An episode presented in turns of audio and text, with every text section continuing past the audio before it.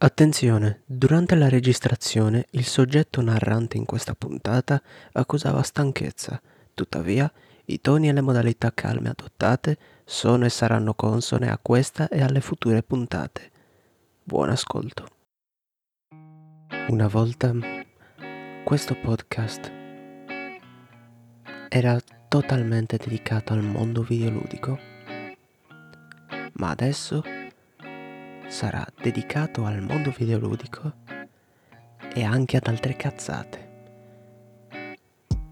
Se vi aspettavate di sentire benvenuti a tutti, questo è 99 Up, eh, il podcast dove una vita non basta mai, magari quest'ultima frase la sentirete, ma sentirete Start. Questo è il titolo della trasmissione. Start. Ok, ok, va bene, fanculo. Usciamo da, da questo cazzo di personaggio preimpostato e presentiamoci normalmente, che mi pare la cosa più naturale da fare. Io sono Esisol, il vostro speaker, e Start l'ho ideata come una trasmissione in cui parla a ruota libera del mondo videoludico, lo commento, commentiamo le ultime notizie. È tutto. Ditemi, c'è una trasmissione che fa una cosa del genere? Almeno qua in Italia? Come la faccio io? No, perciò la faccio io. Benvenuti a Start. Start si comporrà di tre parti. La prima dove commenteremo le notizie. Prendiamo la notizia, la leggiamo, diciamo la fonte ovviamente perché altrimenti non siamo professionali e poi tiriamo le somme. Poi abbiamo la seconda parte dove inaugureremo il topic della settimana, perché sì, Start sarà uno show settimanale che andrà in onda o il lunedì o il martedì con una nuova puntata ovviamente, visto che potrete ascoltarlo quando vi pare. E dicevo, topic sarà scelto da me per le prime puntate e se avrò un buon riscontro vi renderò eh, partecipi di un sondaggio magari su Instagram o sul mio sito del prossimo argomento di cui parlare. Una volta scelto ci mettiamo a non lo so, a prendere lo spunto di un qualcosa inerente all'argomento e diamo le, le, nostre impressioni. Spero in futuro di poter portare degli ospiti perché sarebbe fantastico parlarne con altri. Io diciamo che mi reputo non esperto, ma aspirante esperto nel mondo video. Cazzo, avevo la gola un po' secca. Ah, un'altra cosa, eviterò di fare tagli perché perché che palle.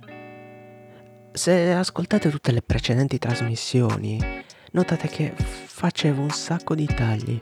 Se non si nota, probabilmente li facevo troppo bene. Wow, mi sto autoelogiando. Ma va bene.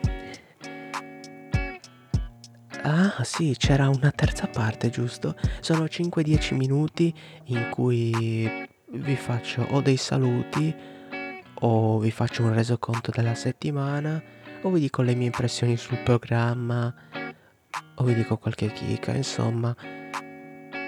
È un po' come l'ora d'aria in prigione. 10 minuti di aria nella trasmissione. Quindi, cosa vogliamo fare?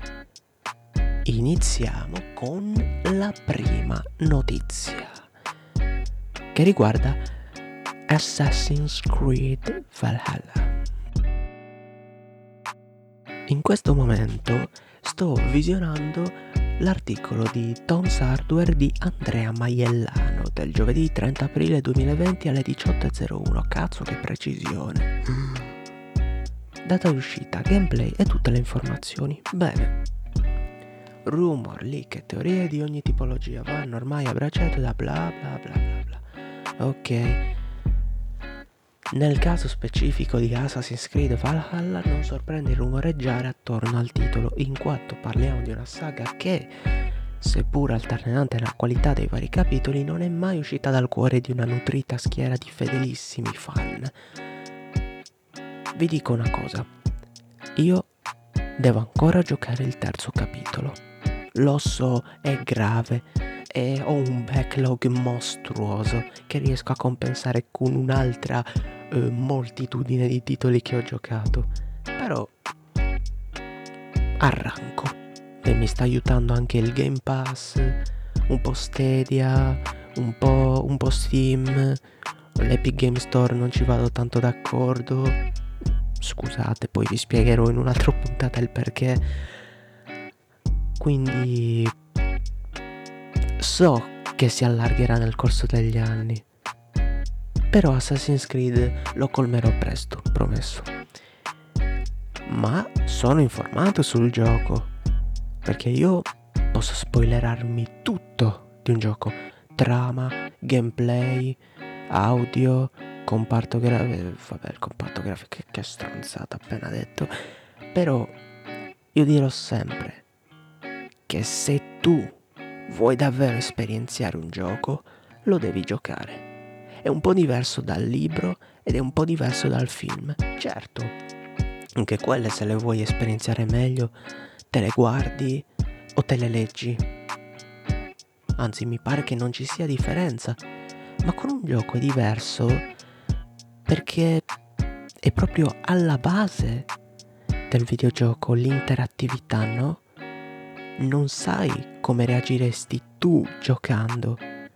Nel momento in cui vedi gli altri giocare, quando guardi un film, vedi gli altri recitare, o quando leggi un libro, immagini tu quello che stai leggendo. Ci vorrebbe una puntata a parte. Eh? Ma vabbè, torniamo alla notizia di Assassin's Creed. Si erano fermati a Syndicate parlando dei classici Assassin's Creed che avevano un po' rotto il cazzo perché erano la solita minestra riscaldata, poi dita e, e sì.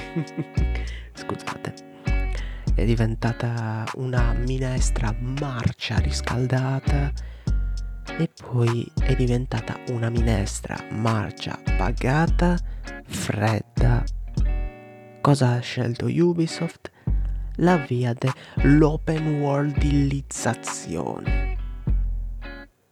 Che significa?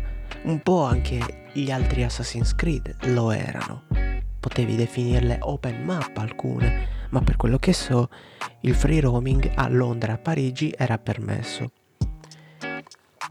Ma hanno deciso di cambiare il genere da action con eh, componenti marcatamente stealth a action RPG. E Origins e Odyssey sono stati sì degli ottimi capitoli, ma qualcuno li ha definiti non dei veri Assassin's Creed, de- dei giochi che sono innaturali per la serie, ma che ritengono comunque degli Assassin's Creed. Insomma, ne sono stati dette di tutti i colori. Ma eh, un dettaglio che mi ha, diciamo, non mi ha fatto storcere il naso, ma mi ha incuriosito, è il, il sistema a livelli, che è stato parecchio criticato. In pratica tu devi livellare abbastanza per uccidere in modalità furtiva più nemici possibili. Tipo se tu sei a livello 16 e un nemico a livello 17, anche se mm, realisticamente parlando sarebbe semplicissimo ucciderlo furtivamente, non lo puoi fare perché te lo dice il gioco. Là non solo distruggi una barriera di realismo, ma anche una barriera di logica umana.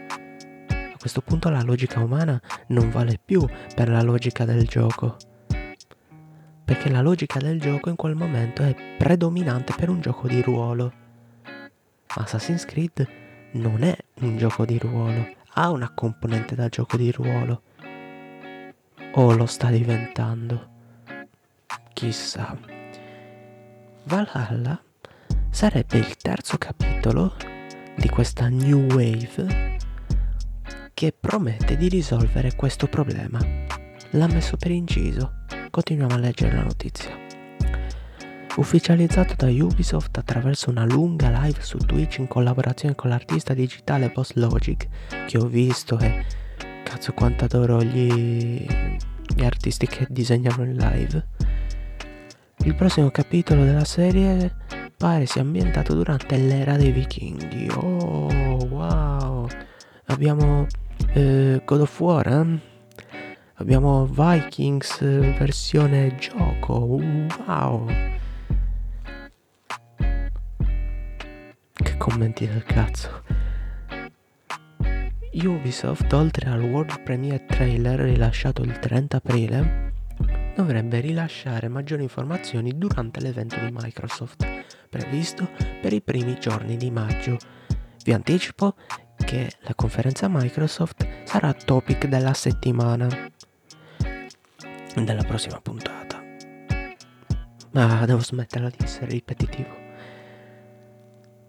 Bla bla bla, dice che sì sì, è un tipo di gioco così. Ah ah. Data d'uscita. Sebbene sia stato presentato a fine aprile, ha definito una finestra d'uscita per l'autunno 2020 e sarà disponibile per Xbox One, Serie X, PS4, PS5 e PC. Insomma, un po' per tutto. Manca Stadia. Attraverso gli store digitali di Ubisoft Epic Games, esatto, perché eh, sarà un'esclusiva Epic. Steam sta perdendo terreno con Assassin's Creed, con un altro di un altro paio di franchise. Ma vabbè. Fammi continuare a leggere. L'ultimo titolo annunciato da Ubisoft è già il secondo gioco ad entrare a far parte del programma Smart Delivery di Xbox e si va ad aggiungere ad un altro videogioco attesissimo in uscita durante i prossimi mesi, che è Cyberpunk 2077. Aia! Perché sinceramente io aspetto di più Cyberpunk 2077. Assassin's Creed Valhalla Mm, non lo so, potrebbe partire svantaggiato? Perché pur essendo un brand forte la gente è più interessata alle novità. Ok. Non so, potrei rimangiarmi presto questa mia affermazione dopo i dati di vendita che vedremo in futuro, ma vabbè. Ma vabbè, è tutto un vabbè. Dopo la cancellazione di tutti gli eventi videoludici e specialmente delle 3 2020, Ubisoft non ha ancora annunciato in quale modo presenterà le sue nuove opere e quindi come verrà effettuato il full reveal del titolo. E va bene. Scusate però sto saltando tutte le parti che dicono ovvietà. Leggo abbastanza velocemente.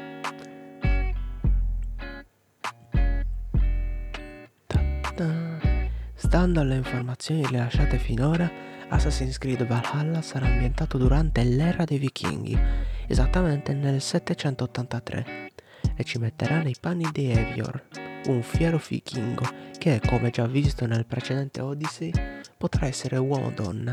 Evior di fatti è un nome ambivalente. Ok, SGU sono calmi, li sento calmi. Leader di un gruppo di norreni, il suo viaggio partirà dalla fredda Norvegia fino a giungere sulle coste inglesi dove cercherà di costruire un nuovo futuro per il suo clan. Bello. Ci potremo trovare di fronte una scrittura meno adattiva. Meno bello. Forse bello prospettiva molto interessante visto che diversi studi hanno dimostrato come la cultura vichinga fosse meno maschilista rispetto... Ok, li abbiamo calmati social justice warrior. Prima li ho abbreviati in SJV per chi non fosse avvezzo ai termini anglosassoni. E i personaggi storici, come da tradizione, il protagonista incontrerà una serie di personaggi molto conosciuti il primo dei quali è il re sassone Alfredo del Wessex, mostrato nel trailer ufficiale. Non so se è una cosa mia. Ho studiato il Medioevo, però ritraggono la maggior parte dei re come Carlo Magno. Tra i re tra il 700 e il 1000. Non so perché, perché ho in mente una serie di dipinti di Carlo Magno e trovo poca differenziazione. No, sia nel taglio di capelli, sia nelle vesti. E questo un po' mi fa preoccupare per l'accuratezza storica, da sempre una, un plus della serie. O forse una mia paranoia. Ma andiamo avanti. Citazione. Il giocatore potrà guidare degli assalti per ottenere risorse e costruire ed espandere un proprio insediamento, così da ottenere potere e influenza sul territorio. L'idea di crearsi una casa e dare una terra al proprio clan saranno al centro del gameplay, ma anche della trama. Ci saranno molti elementi di personalizzazione estetica, tra pettinatura, tatuaggi, colori... Infine, la lama celata farà il suo ritorno anche se a me non è sembrata una lama celata, ma più una lama di fortuna. Magari mm, faranno un time skip e faranno vedere come è stata costruita all'inizio. Avranno, che ne so, idealizzato una situazione del tipo guarda, in battaglia io mi metto questa lama sul polso così eh, ho tre lame mentre combatto. Uno avrà risposto che idea del cazzo. Qualche anno dopo, nel 1100, Altair si metteva a fare uccisioni stealth con quella. Ok, assassini. Mm, vediamo un po'. Il gioco conterrà molti più elementi da gioco di ruolo rispetto ad Odyssey. Ok. Per quanto riguarda infine gli innesti della trama con la storica disputa fra Templari e Assassini, Evior è stato già annunciato da Ubisoft incontrerà quest'ultimi. Ma cazzo, speriamo di sì! C'è un Assassin's Creed. Vabbè. Poi vediamo un po'. Gameplay. Vediamo che cosa hanno annuncicchiato. Introduzione di avvenimenti adattivi in merito alle decisioni prese durante il gioco, già detto prima, è un po' storco il naso e vi spiego perché. Uh, qua dice più tipologie di armi e approfittando del contesto la possibilità di potenziarle con delle rune. La critica che muovo è mm, non per il gameplay ma per la trama. Perché dovrebbe essere importante fare delle decisioni in un gioco come Assassin's Creed, dove è risaputo l'avere, intendo il gioco, una trama lineare, un RPG può essere fatto anche senza per forza ispirarsi a Fallout o a Mass Effect, eh? Certo che le scelte possono impattare sul gameplay, ma siccome io leggo avvenimenti adattivi in merito alle decisioni prese durante il gioco, può riguardare anche la trama. Sento una puzza di soft reboot da parte di Ubisoft non è che anche lei abbia deciso di, che ne so, rimaneggiare i primi titoli? Come stanno facendo tante altre case di sviluppo? E che a quanto ne so avevi delle scelte anche in uh, Origins e Odyssey, ma non hanno inficiato la trama a tal punto da cambiare la lore. Valhalla invece è molto vicino al primo Assassin's Creed. E se dovessero fare un revival, dico ben venga, ma dall'altro benvenuti nel nuovo Assassin's Creed. in cui dovremo per forza dividere il eh, periodo originale di Assassin's Creed che copre il primo titolo del 2007 a quello di Syndicate al nuovo corso che parte da Origins fino al possibile reboot del primo. Prendete quello che ho appena detto come un'ipotesi. Dal lato del gameplay credo che non possa che migliorarlo. Almeno cioè, spero. Poi vediamo un po'. Ripeta ancora. La lama celata. Poi Vabbè, le navi vichinghe, la meccanica delle barche, delle navi va già bene di suo. I giocatori si sono divisi in due fazioni, quelli che hanno apprezzato questa nuova deriva ruolistica e chi invece preferiva lo stile dei vecchi capitoli. E indovinate un po' dove andranno a finire i, i secondi. Affanculo, ecco dove. Perché Ubisoft anche se volesse tornare alle origini, farebbe un passo falsissimo. Perché è come se l'intera industria dei JRPG tornasse ai combattimenti a turni degli anni 90, non ai combattimenti a turni attuali, eh? ma intendo incontri casuali, superati da tempo, eh, turni mal congegnati la maggior parte delle volte, superati anche quelli e un sacco di altre robe brutte che ci stavano nei JRPG a quei tempi. Che molti non apprezzano, eh. Ad esempio non, non mi fanno né caldo né freddo, riesco a giocarli tranquillamente. Però tornare, che ne so, a uno schema di combattimento ripetitivo. Cazzo no. Oppure tornare a fare per forza le torri per esplorare un'intera... Ah no, aspetta, questo si fa ancora. Ah, meno male. Anzi, meno male non ho visto che si fa in ogni titolo Ubisoft. Sì, ho giocato Breakpoint. Si sente? Ok, andiamo avanti. Quando è che finisce questo articolo? Parla delle edizioni disponibili al lancio, eccetera. Non credo che ci sia altro da commentare per eh, Valhalla. Ciò in cui spero è che sia un titolo che risolva ehm, le magagne di Odyssey dato che Origins l'ho visto più come un titolo di passaggio, Odyssey l'ho ritenuto il titolo che ha dettato il nuovo corso di Assassin's Creed. Valhalla potrebbe essere il passo definitivo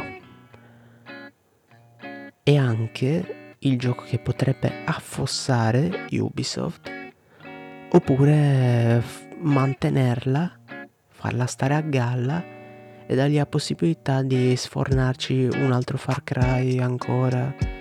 Oh, che giochi ha Ubisoft? Ah sì, a Rayman, a Prince of Persia. Persia. Blah. Scusate, a volte mi viene da fare inglesismi inutili. E Splinter Cell. Oh madonna, hanno deciso di abbandonare anche quello. Eh, Quarantine. Mm, quello che dovrebbe essere il seguito spirituale di Siege. Non ne ho idea. Anche se non sembra assomigliargli più di tanto. Poi siamo sicuri che sia ancora Rainbow Six il titolo di cui stiamo parlando. Ma vabbè. Eh, boh, Ubisoft se la passa male. E chi non lo nota è stupido. Passiamo al prossimo argomento slash notizia. Perché qui eh, la notizia è un po' come se non esistesse. Quindi farò in modo di riassumervi cosa sta succedendo in casa Riot. Per chi non la conoscesse, è una software house che fa il notissimo gioco dalla pubblicità scassacazzo Ciao, facciamo un gioco. Ipotizziamo che tu... ok. Nero Wolf pare che adesso sia uno dei ragazzi più odiati d'Italia.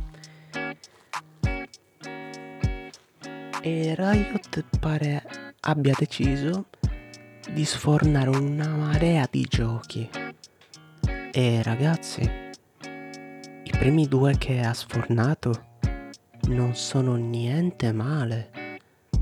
Il primo è Legends of Runeterra, che sto giocando da 3-4 mesi. Vi avviso, io faccio schifo con i giochi di carte. So giocare bene solamente ad uno. Sono una vergogna persino al rubamazzetto. Però giocavo a Hearthstone. Ora,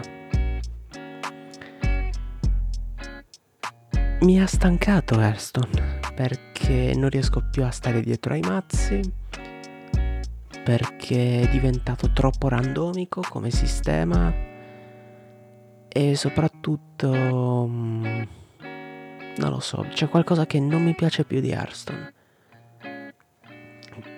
Forse più avanti capirò il perché non ci stia più giocando, ma stavo cercando un gioco di carte che mi potesse soddisfare appieno ho provato Magic, ma non ci sono rimasto più di tre giorni perché dovevo studiarmi tutto Magic. Non era un gioco a sé stante, ma un gioco di carte che aveva anni alle spalle e anche strategie più grandi di me alle spalle. Ho detto, mm, la curva d'apprendimento la vedo semplice, ma poi con un'impennata pazzesca.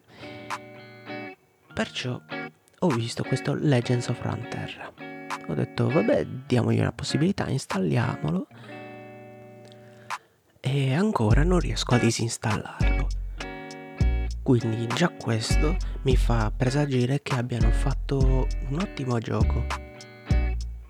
Perché non lo so, c'è qualcosa che mi fa continuare a giocarlo e ogni volta che, che vinco faccio una partitella leggera eh, rimane incalzante.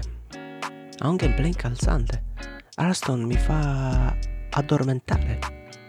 Letteralmente. Poi un giorno ci dedicherò una puntata a parte in cui parleremo dei giochi di carte e in cui per forza dovrò chiamare qualche esperto perché mi ritengo la persona meno indicata a parlarne nello specifico. Passiamo allora al secondo gioco, Valorant. Valorant ha avuto un boom, un boom pazzesco per due motivi. Il primo è che è un miscuglio tra Overwatch e Counter-Strike, palesemente. E sono due degli FPS che adoro. Uno adoro vederlo, l'altro adoro giocarlo e rispettivamente sono Overwatch e Counter Strike ma non Global Offensive perché non è che mi piaccia più di tanto e sono ancora fermo alla 1.6 e secondo motivo perché ha abilitato i drop. Infatti il gioco non è ancora uscito.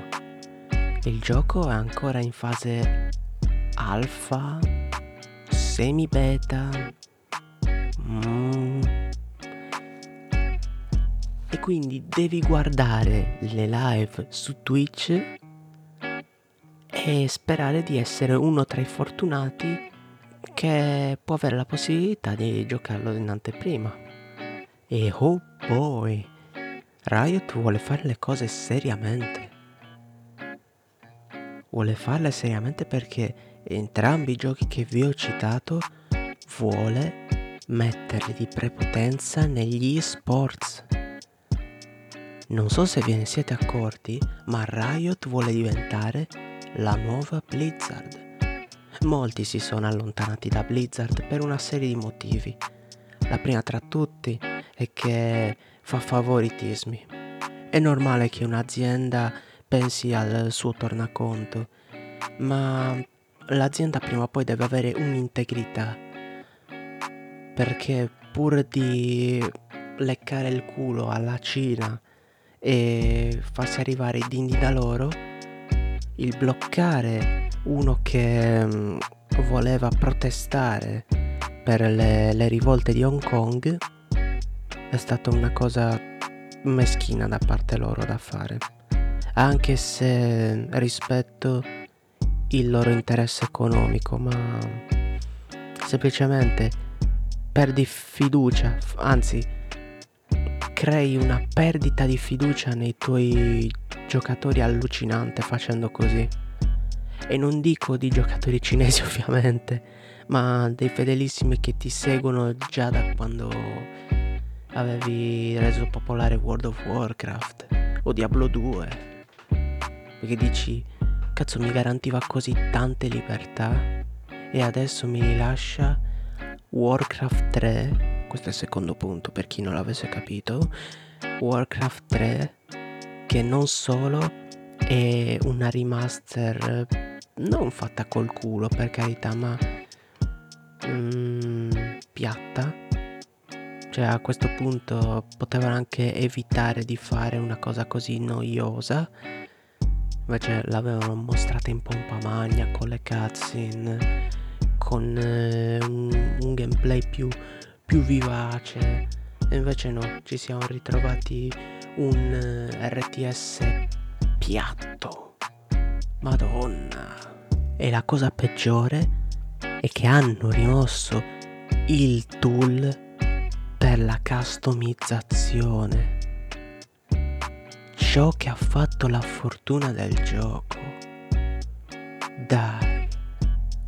È un gioco che sì, è molto giocato per la campagna, ma il multiplayer si basava sulle custom. Tu non puoi fare questo ai tuoi utenti Blizzard. E poi il terzo scivolone che mi ha fatto perdere fiducia è stata la presentazione di Diablo Immortal. Anziché Diablo 4 dicendo non avete gli smartphone, tanto questo vi basta avanza. Che arroganza, signori. E Riot sta facendo tutto il contrario. Ripeto, tutto il contrario. Non solo sta dando ai giocatori quello che aveva promesso da anni, ma sta costruendo una lore bellissima. Davvero. Se voi vi leggete i fumetti della Marvel eh, riguardanti eh, Lux e Silas oppure Avarosa. Cazzo, sono... Non lo so, mi sono piaciuti, mi sono veramente piaciuti. Poi hanno deciso di fare un paio di giochi eh, stand alone, single player, riguardanti un paio di personaggi, mi sa eh, Ecco e un altro champ di cui non ricordo il nome no, se forse... Forse era sulle isole fantasma in cui c'era Trash come campione. Però non ho capito bene che tipo di gioco volessero fare, se uno strategico a turni o un survival horror. Per me la seconda sarebbe la scelta migliore. Cazzo, dopo che hanno fatto il rework di Fiddlesticks eh, sono rimasto... Eh? Nani? Che cos'era quella roba? E poi stanno creando universi paralleli. Cioè, loro si potevano limitare a fare skin per il loro gioco. No, hanno deciso di metterci una storia dentro quella skin. Hanno deciso di dire se spendi soldi per prendere questa roba cosmetica, vogliamo che tu ci rimanga affezionato. Per noi tu ti stai comprando un po' di affetto. È una bastardata, ma anche la cosa più giusta da fare. Perché sì, League of Legends è il gioco live service meglio riuscito in assoluto di tutti i tempi che ha ancora problemi storici come un matchmaking di merda, una comunicazione in game non soddisfacente, ma che intanto rimane equo. Rimane equo. Avrà una community tossica, ma rimane equo. E ha dettato anche eh, le regole per far guadagnare un free to play. Perché la gente frega di avere il personaggio tutto, gri- tutto perfetto, tutto griffato, tutto brillante, tutto favoloso. Cosa dire quindi? GG. E vedremo i prossimi sviluppi.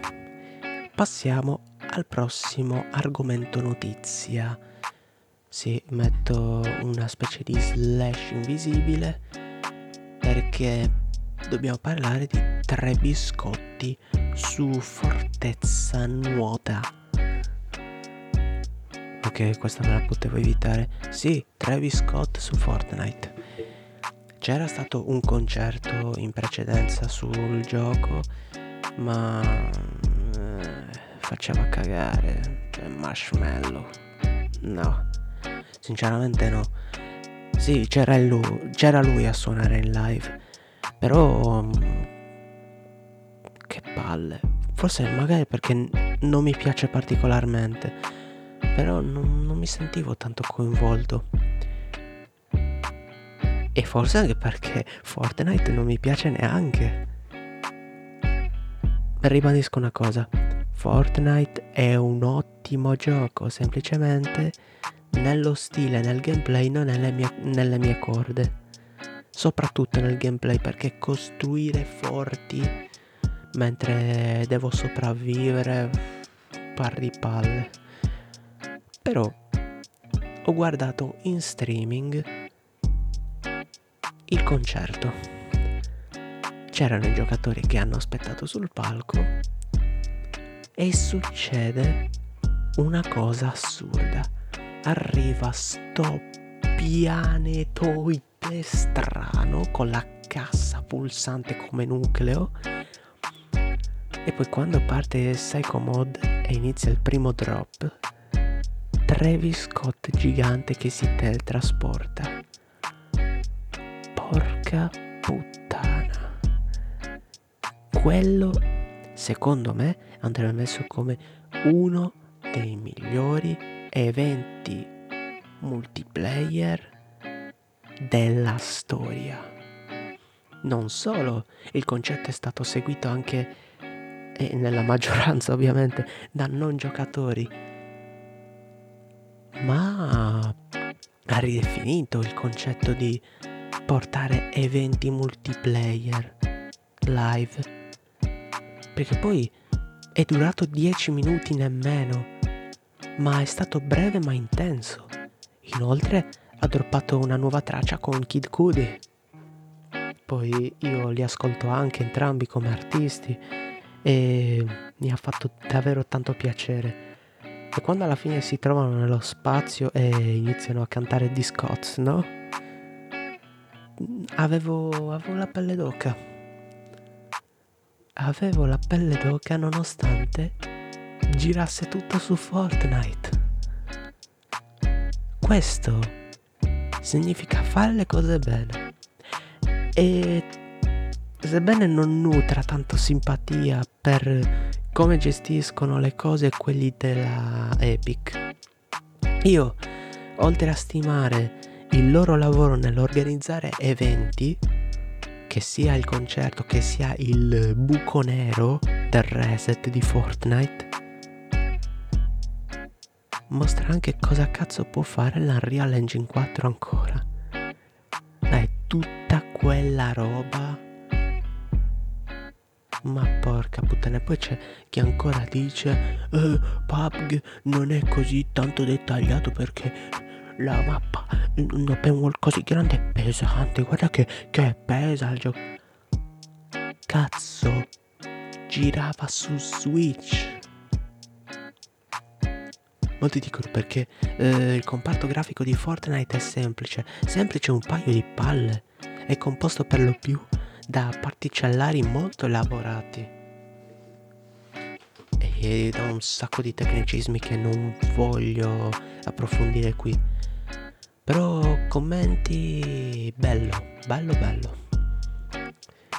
Quindi passiamo alla prossima notizia. Notizia che viene ancora una volta a Tons Hardware di Nicola Armondi che dice Google Stadia, tutti i nuovi giochi annunciati allo Stadia Connect. E ve la faccio breve. Google ha confermato che arriveranno 5 giochi EA su Stadia, Star Wars Jedi Fallen Order, Madden e FIFA, poi Octopath Traveler da Square Enix, poi PUBG che già sta su Stadia, Cretia, un nuovo gioco multigiocatore sandbox che riprende il filo di Minecraft a fine ci permette di creare secondo me un, un sandbox di quel genere lì. E poi dice sono stati confermati nuovi giochi gratis di maggio 2020 per gli abbonati di Stadia Pro.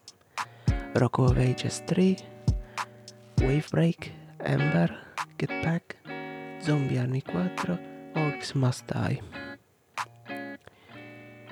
ma pare che questo Connect non abbia soddisfatto nessuno e anzi molti avevano decretato la morte di Google Stadia adesso. Ora, secondo me, sono stati troppo avventati perché prima di decretare una morte bisogna vedere se per 3-4 mesi, eh, anzi no, se per più di un anno, abbandonano letteralmente la piattaforma. Ma così non è stato puoi dire che stanno facendo il minimo necessario, ma forse perché stanno ottimizzando la piattaforma. Infatti, grazie, tra virgolette, al periodo di quarantena, Google ha dato la possibilità di far provare per due mesi gratuitamente eh, Stadia Pro e rispetto ai primi mesi, mh, mm, quando l'hanno lanciata la piattaforma, gira benissimo, non ho trovato veramente input lag, avendo una banale 100 mega, e forse Google vuole andarci con i piedi di piuma, visto che secondo molti avrebbe fatto male a fare promesse giga enormi parlando di eh, potrete giocare ovunque, su qualsiasi dispositivo, e a qualsiasi gioco voi vogliate quando si sono presentati con un catalogo scarno. Eh, compatibilità solo con le loro piattaforme. Ehm, come riassumerlo? Un lancio disastroso. Ok. A quanto pare abbiamo finito con le notizie più rilevanti delle ultime settimane.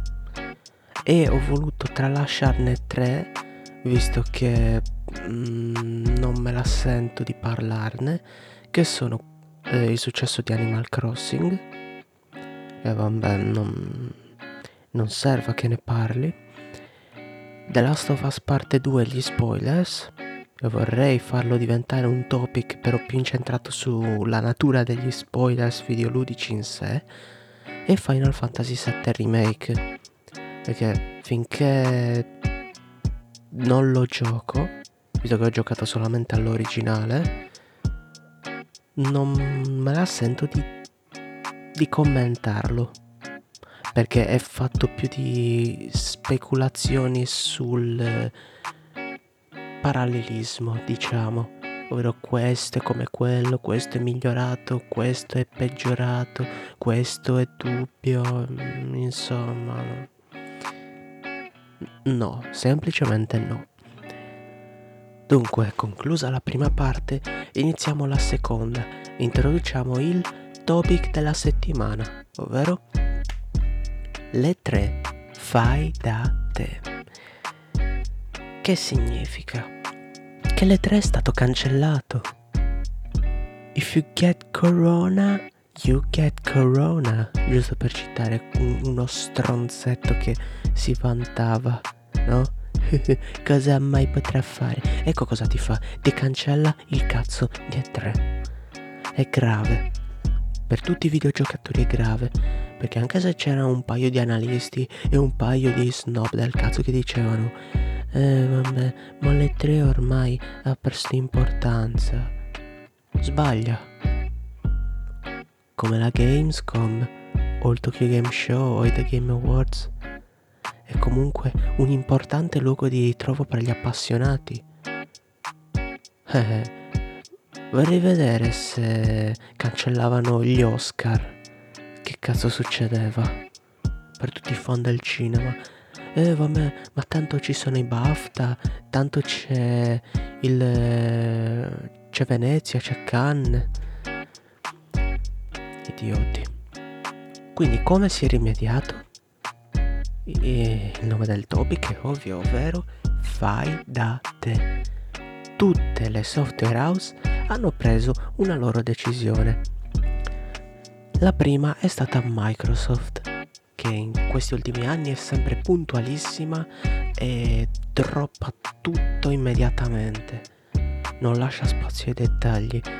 Con il 7 maggio in cui farà mi sa una conferenza di un'ora o due forse, dove presenterà tutti i giochi per Serie X. Sono attesi eh, ulteriori dettagli di Valhalla, come ho detto prima. Poi, quali altri giochi next gen abbiamo? Ah sì, potrebbero mostrare Dying Light 2 poi il Signore degli Anelli Gollum è probabile che possa apparire. Outriders non credo. Poi è atteso Watch Dogs Legion. Poi che altro? The Elden Ring. Molto atteso come gioco. Poi vediamo un po'. Starfield forse, visto che non si sente da, da troppo, come da The Elder Scrolls 6. Ma sappiamo già da Bethesda che The Elder Scrolls 6 non lo vedremo non prima di 3-4 anni. E nient'altro, almeno per le terze parti. First party invece si spera di avere ulteriori dettagli di Halo Infinite di Hellblade 2, poi dei nuovi giochi di Rare e di Ninja Theory, di Flight Simulator e di tanti altri. Ci sono parecchi rumor su un reboot di Fable e di Perfect Dark, un reboot stesso della saga di Forza Motorsport 8. Aspetta, qua ho sbagliato, potrebbe essere o Forza Motorsport 8 o Forza Motorsport Reboot. Tutti a fare il reboot. Ma vabbè.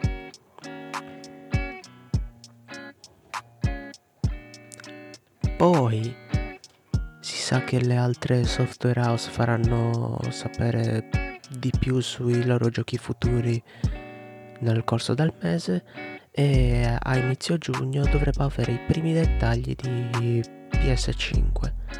Dovrebbero mostrare la forma della console e le prime esclusive di lancio. E se nel corso dell'estate si continuerà con la quarantena, credo che annunci ce saranno ben pochi spalmarti nel corso del tempo. Concentreranno tutto nei classici due mesi perché non avrebbe senso promettere altrimenti. Anche gli studi di sviluppo stanno avendo problemi lavorativi, tra proteste, tra, tra gente che vuole comunque andare a lavorare, insomma, anche quello è un settore a rischio ma non troppo, di tempo al tempo. Sinceramente io mi aspetto da questo E3 fai da te non una cosa alla 2013, ovvero non mi piacerebbe vedere per culi del tipo che un'azienda fa male e l'altra azienda se ne approfitta come, come degli avvoltoi di merda. Tipo quella presentazione orribile della Xbox One. Sì, abbiamo concordato tutti che era orribile, ma ci voleva Sony a dire, ehi, lo sai che puoi prestare o farti prestare i giochi? L'hanno boh, palesato con un video del cazzo in cui si passava nel gioco e quello rispondeva grazie. Ma quanto sei stronzo, certo loro erano in una posizione in cui potevano farlo, però che fastidio. Oppure un sacco di false promesse, un sacco di downgrade, titoli al lancio che da una parte erano un meh e dall'altra erano poco entusiasmanti L'ottava generazione è partita veramente di merda. Perché ha promesso delle cose fantastiche, ma sono, si sono concretizzate solamente alla fine. Proprio una generazione di transizione. Nulla di che. Puoi riassumerla così, è stronzo anche da parte mia, eh? Perché che vi devo dire? Io vi consiglio di partire sfiduciati perché oltre che il mondo del gaming non può crescere più di tanto quest'anno è meglio aspettarci le vere sorprese verso febbraio-marzo in cui è probabile che possano nascere nuove tecnologie grafiche che ne so, un ray tracing eh, che um, sia più sostenibile nelle nuove schede grafiche e permetta l'accesso a tutti. Quindi permettere finalmente un salto generazionale completo, non solo in ambito console. Ah, aspetta, ma mi sono scordato di una cosa molto importante. Nintendo. Si dice che Nintendo potrebbe aver cancellato il suo direct. Allora, eh, l'ultimo è stato quello del 26 marzo, credo. Sì, 26 marzo. Però non credo che ci lasci con le mani in mano Nintendo perché ha ancora da mostrare un seguito di Breath of the Wild c'è in aria l'annuncio di un remaster di alcuni Super Mario, non so quali nello specifico, se eh, il 64, Sunshine o Galaxy, anche se preferirei 100.000 volte Galaxy. E, e tanto altro. Cosa più importante, il destino di Switch. Perché Switch? Ma come fai a dargli della nona generazione? Non ha nulla che possa essere definito next gen. Anzi, è proprio la console più di ottava generazione che potesse fare. È la sostituta di Wii U. In che modo puoi puoi metterla a paragone tra PS5 e Xbox Series X. Anche se sappiamo che non dobbiamo metterla direttamente a paragone, ma molti cercano una console da accompagnare o un'alternativa a quel mondo videoludico lì. E Switch potrebbe, potrebbe diventare presto obsoleta. Magari proprio Nintendo a sganciare la vera rivoluzione ancora una volta.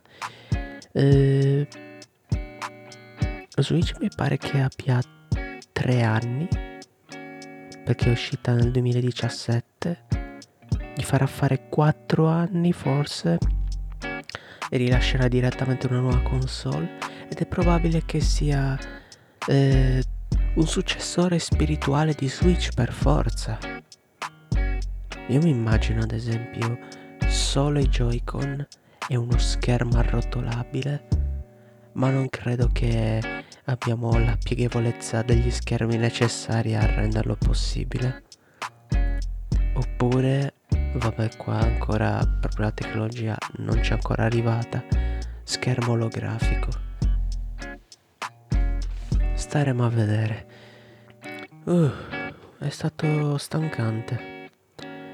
Questa puntata è stata veramente, veramente stancante. La riordinerò. Volevo fare il topic della settimana più lungo, volevo trattare più notizie, però vi do le mie impressioni a caldo. Sì, siamo nella terza parte dell'ora d'aria. La chiameremo così, un minuto d'aria. Io potevo anche fregarmene di questo podcast. Potevo anche registrarlo a merda. Però ho deciso di registrarlo con quello che mi era rimasto. Le uniche ore in cui posso registrare senza interruzioni sono quelle notturne e purtroppo non posso urlare, per questo ho dovuto cambiare tono e stare a bassa voce. E inoltre ho preparato solamente una pozza di scaletta, ce l'ho qua a fianco. Ho le notizie dalle ultime settimane e il topic della settimana, tutto qui. Ma ho deciso di differenziare il podcast dandogli una parte a maggioranza videoludica perché mi sentirei sprecato. Vorrei poter dare più spazio a 99 Up, dargli più rubriche, dargli un approfondimento maggiore, davvero dare qualcosa in più. Perciò questa puntata potrà essere stata ripetitiva perché mi sentivo un po' in soggezione, lo sono ancora adesso, mi impappino e quando mi impappino sbaglio di tutto, sbaglio verbi, parlo impastato e chi più ne ha più ne metta. E per farvi capire la situazione ho appena perso il filo di quello che stavo dicendo 5 secondi fa. Però andando avanti perfezionerò il tutto. Una settimana e un ritmo che posso sostenere ed è anche l'ideale per poter trovare un incremento. Eh, che cazzo sto dicendo? Madonna. Ecco questo lo voglio lasciare perché qui volevo fare l'unico taglio della puntata. Quello in cui veramente svariono dico stronzate cioè sto impazzendo Ora, con questo mini delirio, penso di aver dato un'idea di cosa significa il minuto d'aria. Sfogarsi, svagarsi. È il momento migliore per giocare, però è il momento peggiore per fare progetti. Eppure ho ricominciato 99 Up e ho dato vita a Start e dopo che premi start sapete come bisogna finire? Con game over, perché una vita non basta mai. Minchia che uscita di scena. Vabbè ciao.